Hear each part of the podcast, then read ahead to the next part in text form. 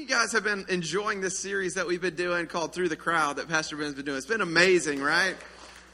I, I've been enjoying it so much. Absolutely loving it. Just amazing. If you if this is your first you know Sunday here at Victory, you missed all through the crowd. Uh, basically, what we're doing is we're going through each week an encounter that Jesus had with somebody in the crowd because Jesus was followed by crowds everywhere he went. I'm, I'm just going to say, you make a blind man see, it's going to attract some attention, okay? And so Jesus was changing lives. He was doing amazing things, and crowds would follow him. But the amazing thing about it is that Jesus would see through the crowd to an individual who was hurting and he would touch. He would do a miracle. He would just change their lives. And it was an amazing thing. And so Pastor Ben's been going through that for the past few weeks. And I get the privilege, the honor to continue on with that today. Uh, and our theme verse for this series is Matthew 9 36. And it says, When he saw the crowds, Jesus, when he saw the crowds, he had compassion on them because they were harassed and helpless like sheep without a shepherd. How many of y'all know he is the shepherd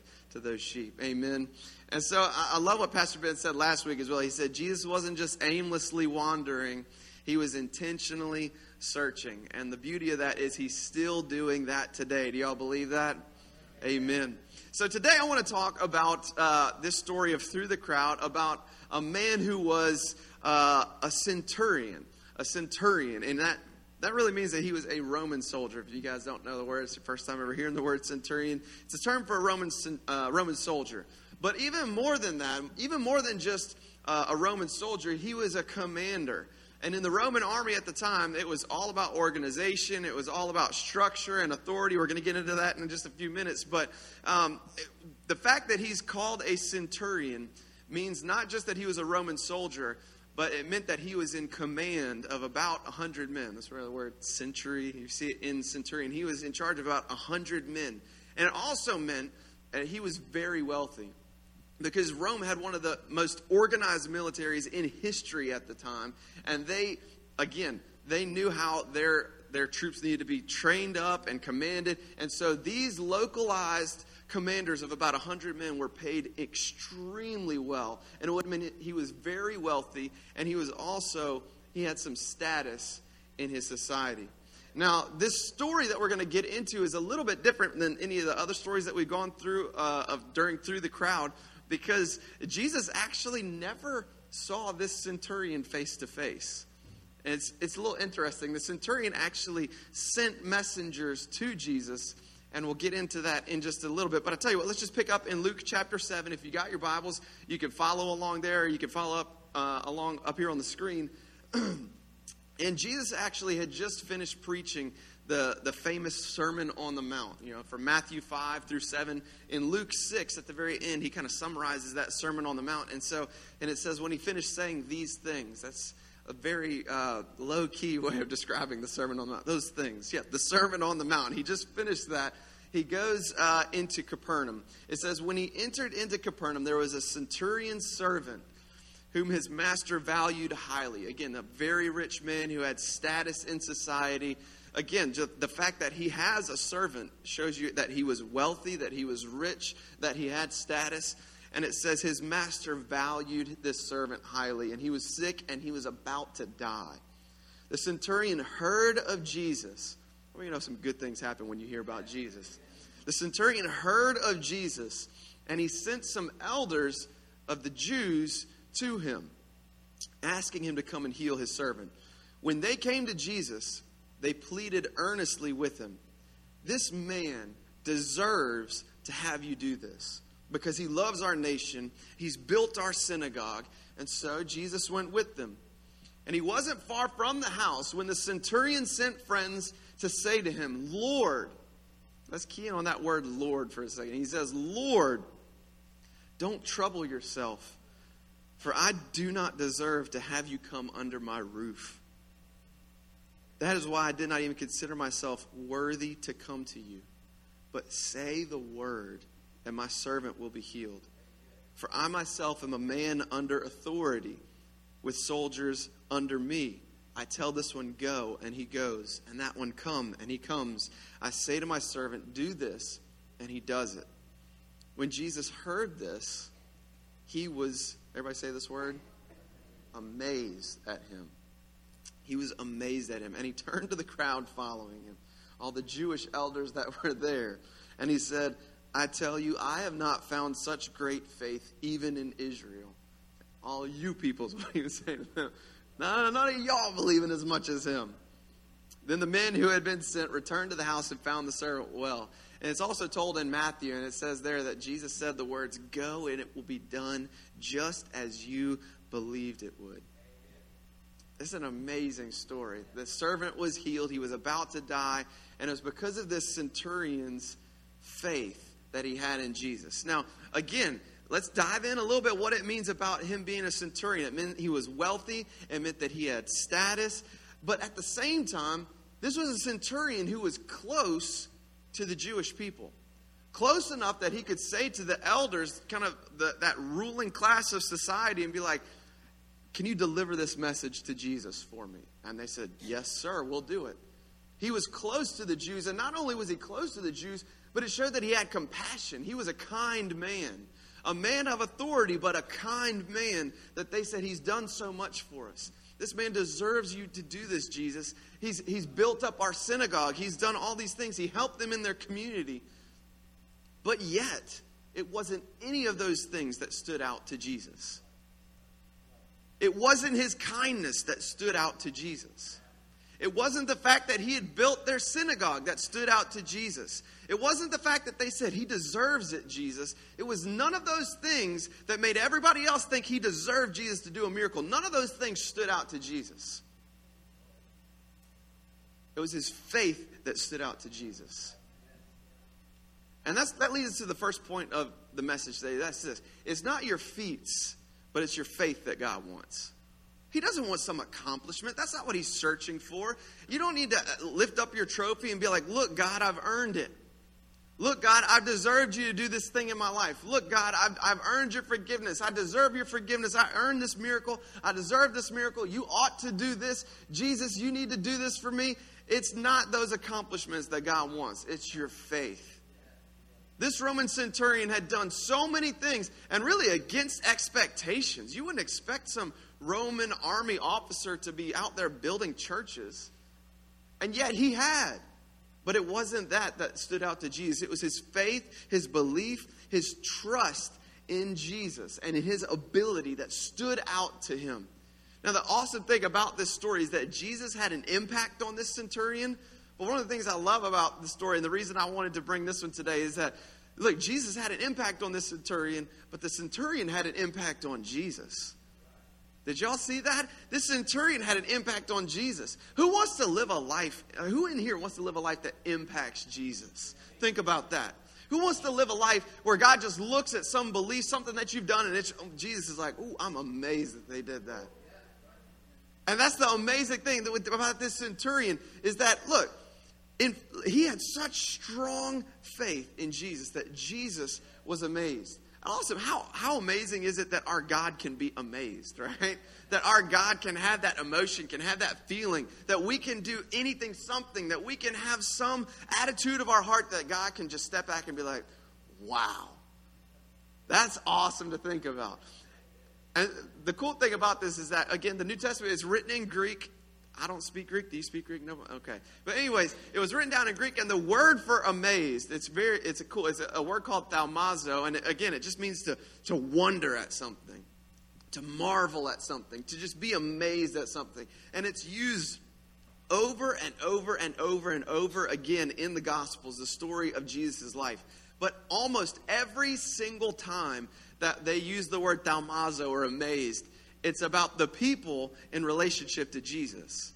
It's about the people seeing him do some amazing miracle and being amazed. Them seeing him, you know, bring sight to the blind eye, and the people are like, wow, I'm amazed. Or the people hearing some miraculous divine word that's come out of his mouth, just amazing wisdom that they could never have imagined before. And they're amazed at the wisdom that he has, amazed at the power that he has. But there's two times there's two times in the Gospels where it says that Jesus wasn't amazing the people, but the people were amazing Jesus.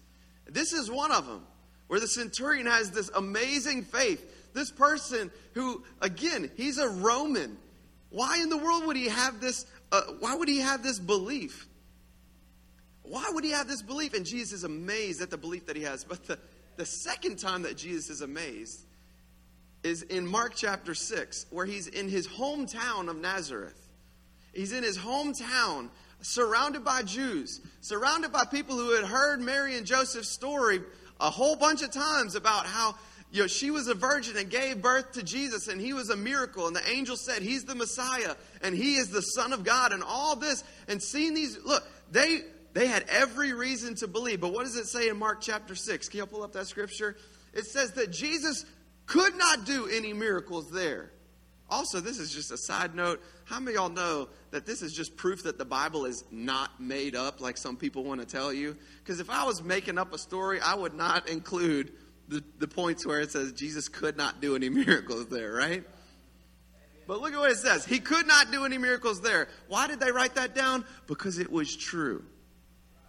And why? He said he, he could lay his hands on a few sick people and heal them. And go to the next scripture. It says this. No, no, that's not it. Okay, verse 6. It says, He was amazed at their lack of faith. Thaumazo. In his hometown, all the people who should have believed that didn't. He was amazed. But when we look at the centurion, it was a man who should not have believed, and he did and he, Jesus was amazed. Y'all know it amazes God when people who should believe don't. And it amazes God when people who shouldn't believe do. It's the only other two times. And this centurion had a faith that amazed God. And here he is. On earthly standard, he's, he's an enemy of God's people. The Romans are over Israel. They are the ruling empire. He is a part of the standing army that is occupying Israel at the time, who has authority over all the Israelites, all the Jews. He's an enemy of the people. You know, he's a symbol of it. He's their oppressor, part of that occupying army. He's this person who, he's a Roman. He's been raised to believe in the pantheon of the Roman gods of Jupiter and Mars and Mercury and all these things. And yet, here he is, this man reaching out to Jesus, the Jewish Messiah. How y'all know this is a man who should not have believed by earthly standards, but his heart, he couldn't help it. He just saw Jesus, and in his heart, he believed. Hebrews 11, 1, what does it mean to have faith in God? What does it mean? It says that faith is the confidence in what we hope for. It's the assurance about what we do not see. He had not even seen Jesus face to face. He hadn't even seen Jesus face to face. But I'm going to tell you something. It amazed Jesus that he said, I'm not trusting in Jupiter to heal my servant. I'm not trusting in the gods of the world to heal my servant. I'm looking to Jesus. I've heard about what you've done. I don't see you, but I've got assurance that you can do it. I've got confidence in you, Jesus. I'm putting my faith in you. I'm putting my belief in you. I'm putting my trust in you. And it amazed God. It amazed him. And Jesus said, Go and it will be done just as you believed it would. How awesome is it that it's faith that sets us apart in God's eyes? It's not, it's not how many followers you have on your social media. It's not how big of an influence you've got. It's not how attractive you are. It's not how business smart you are. It's not how kind you are. It's not how rich you are. It's not how athletic you are. It's none of those things. It's whether or not you have faith in Him. It's not your feats, it's your faith that God wants. That's what He's after.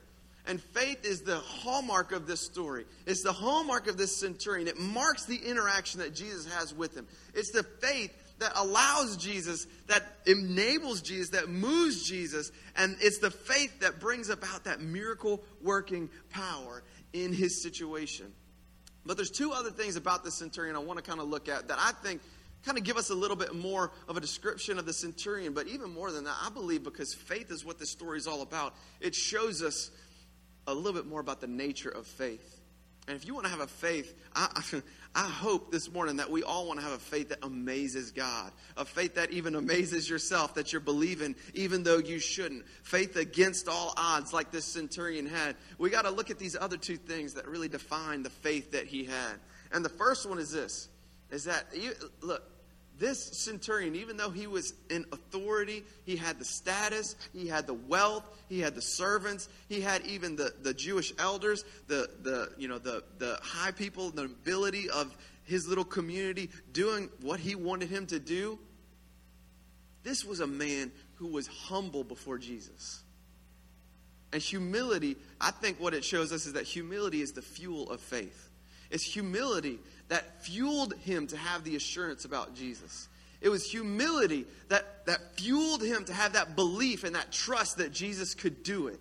Because if he didn't have humility, he could have just been sitting up with that, that self righteous attitude of like, who is this poor Jewish carpenter that he's going to do something for my servant?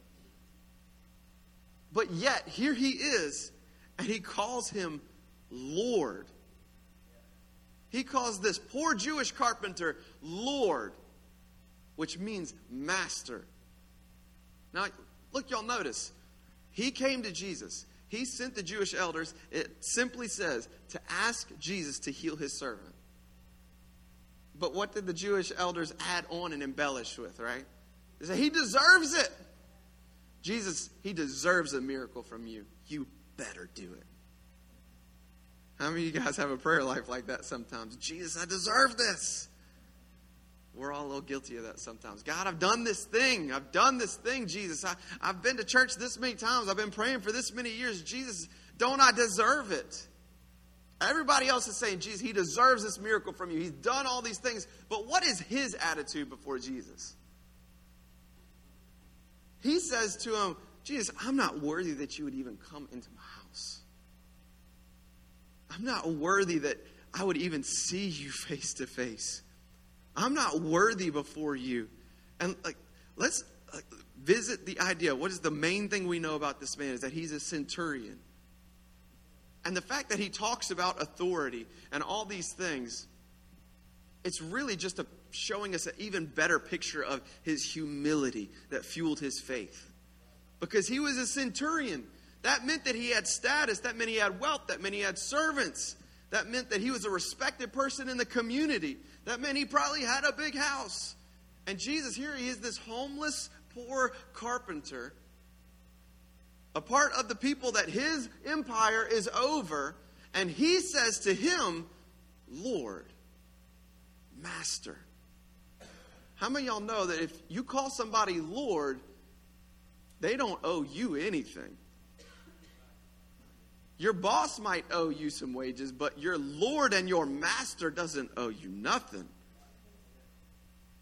And so he says, Look, all everybody else is saying that I deserve this, but Jesus, I don't even deserve that you would even step foot in my house.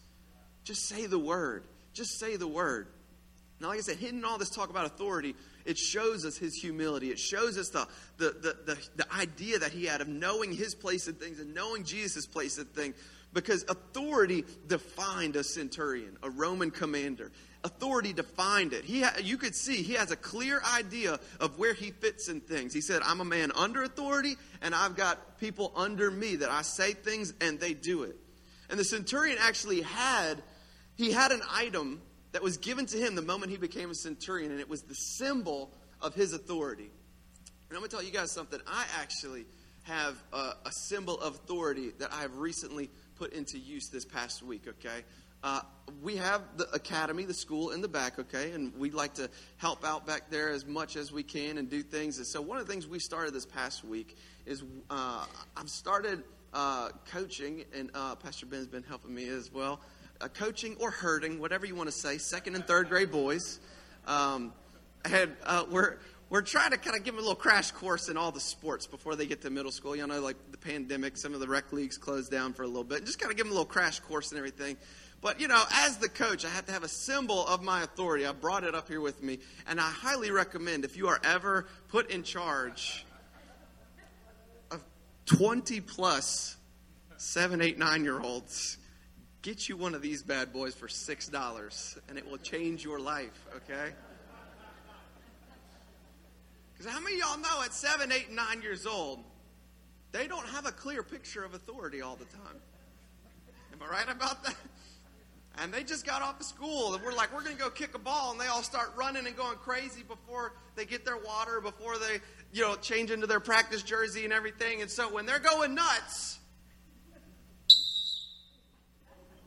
exactly i, I kind of hurt my own ear oh i'm not going to do that again i was a little bit too excited there but that's what they do they're all going nuts seven eight nine year olds they're going nuts they're going crazy they're doing everything when that whistle blows it's two things Boom, boom. And they listen because they don't want me to do that again. Do y'all want me to do it again? No, no one wants me to do that again. Okay. That's my symbol of authority with those second, third grade boys, all right? They know when I blow that whistle, okay, we're getting down to business. But the centurion, the minute he became a Roman centurion, had got all this status and everything, he was given an item. And that item was not a helmet, it wasn't a sword. It wasn't a shield. It wasn't anything like that. It wasn't some special clothing. The thing that he got, and in Latin they called it the vitis. Can you bring up that? The vitis. Anybody who knows Latin, you might have a little clue as to what the vitis is. That was the symbol of his authority. And on, look, bring me that gravestone picture. On their gravestones and on all the art and everything, this is how they signified whether or not someone was a centurion, was the vitis that he was holding. And that vitis was Latin literally for a vine stick. It was a stick. And everybody over the age of 50 right now, when I'm talking about authority and a stick, you're like, oh, I got it, right? Everybody under the age of 50, they would use the stick to beat people, okay? all, all, the old people in here are like, yeah, I, I'm pretty sure my grandma was a centurion. I don't know. she, she got some Roman blood in her. I don't know. But uh, that was what the Vitis was. And they were known, that was the symbol of their authority that they had, that they were in charge of their 100 men. They were experts on discipline.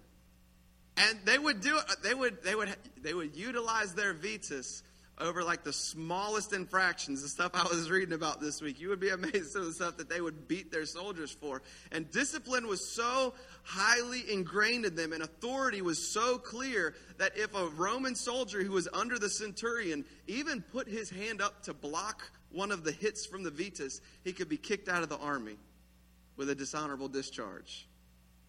How many of y'all know grandma didn't kick you out of the family, right? Thank goodness. Okay? But the Vitis was the symbol of his authority, the symbol of that. And even more than that, they had the authority to discipline civilians as well. If you remember, it's a centurion at the foot of the cross who's overseeing the discipline giving to Jesus.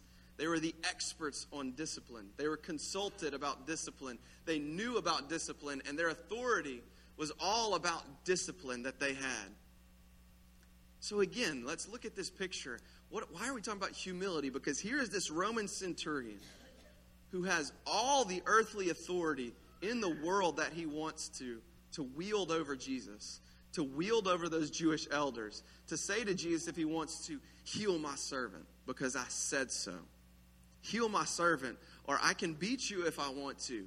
Heal my servant. I know this is what authority looks like. But he sees in Jesus an even greater authority. He sees in Jesus an authority of a completely different kind. He sees in Jesus this Roman centurion who has a, a very clear picture of what authority looks like. A very a very clear picture of who is in charge of who, who speaks and who listens. And he says to Jesus, He says, I know that you are a man of authority. I call you Lord. I call you Master. I speak and people obey, but you speak and the universe obeys. I speak and maybe my servant will go somewhere, but you speak and I know that the sickness that's in my servant will obey if you just say the word. How many of y'all know this man had a clear picture of the order of things? He said, I know my place, Jesus, and I know your place. I, look, I know that you are so far above me. I know that you're a man of authority. I'm under your authority. My servant is under your authority. All these people, whether they know it or not, saying, You deserve to do this thing for me, they're under your authority. The universe is under your authority, Jesus.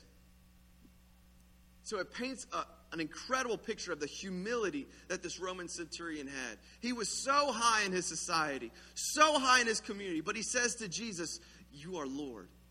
And you just say the word, and I know that you can do it. Everyone thinks that I'm over you, but I know that you're in authority over me. I love that. I love that idea. He said, I've got this rod, but you, all you have to do, Jesus, is just say the word. So he had a faith that amazed Jesus. He had humility that fueled that faith. And the last thing that I kind of want to look at is the idea that he called out to Jesus.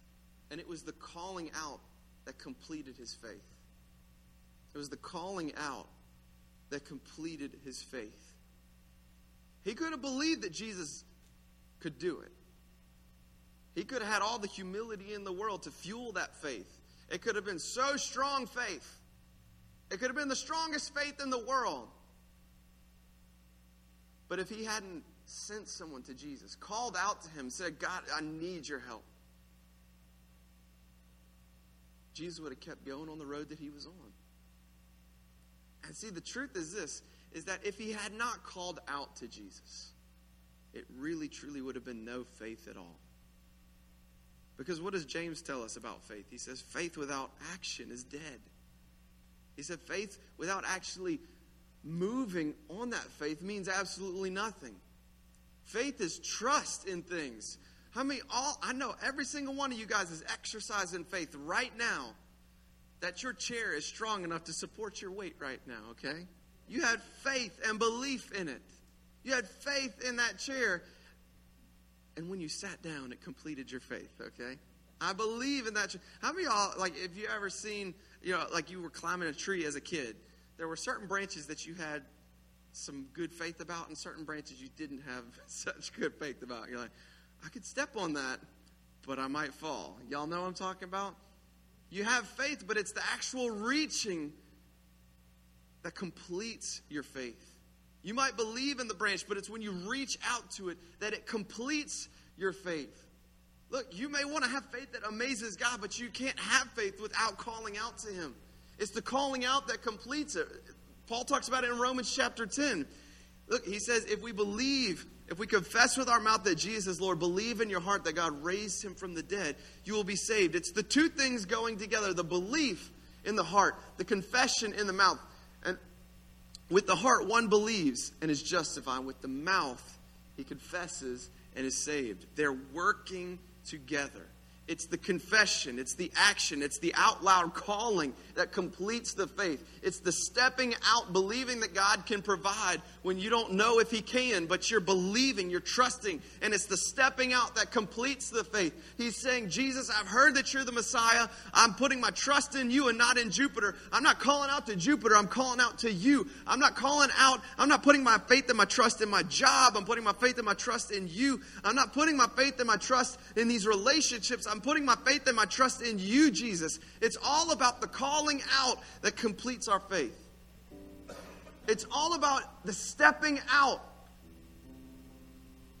That's the belief. It, it, it just completes the belief. The fuel, the humility is the fuel. And the, the calling out is what completes it. Now, Jesus did this miracle for the centurion servant. He did this miracle in his life.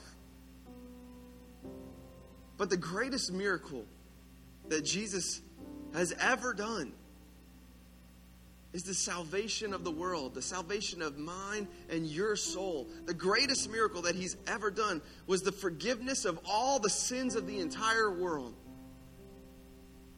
And the beauty of it is that he can do that miracle in every single heart. The potential for that miracle is there. And the beauty of it is that He's already forgiven you. The beauty of it is that He's already done it, He's already paid your price on the cross. When Jesus died on that cross, and that centurion, not this one, but another centurion, was looking over him, overseeing his execution, overseeing his blood being poured out, it wasn't arbitrary. It was to pay the price for your and my sin. The centurions had that vitis that would beat someone, that they would pay the punishment for their crime. And yet, Jesus looks at your and my crimes that we've done, all the lies that we've told, all those sins that have been done in the shadows that nobody knows about but you. Jesus sees them, Jesus knows about them. And instead of wielding some vitis like a Roman centurion, Jesus accepts your punishment for you. Jesus endures the beating for you. Instead of giving you the beating, he takes it for you on the cross. When his blood was poured out, he died the death that you did that you deserved so that we could live the life that he gives us. That we could live that new life. He's already done it, but the, the truth is, is that every single one of us still has to accept it we all still have to accept it. We've been forgiven, but we've got to accept the forgiveness. I don't know if you've ever heard the story of uh, this man in 1830 in, in the United States. His name was George Wilson. But he, he was a robber, a highway robber, and he robbed a, a, U.S. mail patrol, and he was found guilty of robbing the U.S. mail and endangering the life of the mail carrier. He was sentenced to death. The man he did it with was executed, but George Wilson had some friends in high places who spoke to the President of the United States, Andrew Jackson and convinced him to issue a pardon for his full forgiveness and immediate release from prison. And Andrew Jackson got his executive pen with all the authority there, and he signed his pardon, sent it to the lawyers. And as they're in court reading out this presidential pardon, his get out of jail free, get out of dying free card, George Wilson says to everybody he would not accept the pardon, and he wanted to his guilty plea to remain. I don't know if you realize this, but the lawyers and judges didn't really know what to do about that. It's kind of inconceivable that somebody would receive a pardon from death and not accept it. And it, the case actually went all the way to the Supreme Court because they didn't know what to do about it. And the Chief Justice of the Supreme Court at the time wrote this A pardon, forgiveness, is an act of grace proceeding from the power entrusted with the execution of the law delivery of the pardon is not completed without acceptance. It may then be rejected by the person to whom it's tendered. And we have no power in a court to force it on him. Now, George Wilson had been found guilty of his crimes. He'd been sentenced to the correct punishment at the time. And he received a full pardon, and yet he, for whatever reason, he didn't choose to accept it. The Bible says that we've all also been found guilty of the crime of sin. It says that if any one of us has committed one sin, we're guilty of sinning against the entire law, everything. The Bible says we're all guilty of committing that sin, just like George Wilson was, sitting under the penalty of death. If, if you've been guilty of one sin, you've been guilty of all of them, and we all sit under the penalty of death, hoping for a pardon to come. Now, I'm here to announce to you from Jesus, He's speaking through the crowd to you this morning, that the pardon is there for you. And it wasn't signed with some executive pen, it was signed with the blood of Jesus from the cross. I'm not just saying that you're forgiven and that the penalty doesn't have to be paid, but that you're forgiven because your penalty was paid by Jesus. So you never have to endure it so you never have to go through it, but instead you can enjoy all the riches of His relationship with the Father for all of eternity. See that beautiful exchange that He took your punishment, my punishment, and instead gave us His status as sons and daughters of God to enjoy for all of eternity. I love that. Because you see, the centurion, he had his piece of wood that symbolized his authority. When you do what's wrong, I'll beat you. But Jesus has his piece of wood that symbolizes his authority, the cross, that says, When you do wrong, I'll be beaten for you. How great is his love for us? How great is his love for you? How great is his love for me this morning? That when we look to the supreme authority over the universe, no matter what situation you're going through, whether it's a sin habit that you just feel like you can't break on your own, whether it's a sickness, whether it's depression, whether it's, you know, the, a loved one that you know who's far from God, knowing that over every situation we have the supreme authority And he's not wielding some huge cosmological vitis, but instead his piece of wood that he wields is the cross, saying, No matter what you're going through, know what the depths that I'll go to for you. No matter what you're going through, know how great my love is for you. No matter what you're going through, I see you through the crowd. I see you through the crowd. And if look, if you want forgiveness, all you have to do is accept that pardon. When you see the great depths that Jesus, God of the universe, would go through for you. So, how do we accept this pardon? It's through faith and humility, calling out to God. If you want to do that this morning, I just ask everybody in the room to bow your heads and close your eyes. And just again, so nobody's looking around. If you if that's you this morning and you just realize, you know, I haven't called out to God, I need that pardon. I need that forgiveness of my sins. I, I need Jesus to come through the crowd and forgive me today. Even if you're watching in online with us this morning, if you're under the sound of my voice this morning, God is there with you. He's, he's ready to forgive anyone who, through faith in humility, calls out to Him. So I'll just ask you to call out this morning, again, because faith, it needs action to complete it, is to just raise your hand. This morning, if you want to be forgiven, I'm just going to count to three. And when I get to three, if that's you and you want to be forgiven this morning, just raise your hand. Nobody's looking around. And we just want to pray a quick prayer with you. Everybody all together in the room. We're not going to single you out. Nobody's looking around. But I'm going to count to three, and I'd ask you just to raise your hand this morning. One, God loves you so great. Two, He shed His blood for you on the cross pay your price. So you don't have to have a doubt about whether or not you're forgiven. If that's you this morning, one, two, three. Amen. Amen. That's awesome. If you raise your hand this morning, you can put it down. Everybody in the room this morning, I just ask y'all to pray this prayer out loud with the people in the room, also with the people online, knowing that they're not alone. And it's not the words of the prayer that save you, it's that faith, like Jesus said. It's the faith calling out to Him. So this morning, I just ask everybody to pray these words together. Say, Dear Jesus, I thank you for forgiving me I thank you for dying on the cross in my place. I thank you for shedding your blood for me. Believe you died on the cross. I believe you rose again. And so I accept your new life this morning. I confess you're Lord of my life. And I give my life to you. It's in your name I pray.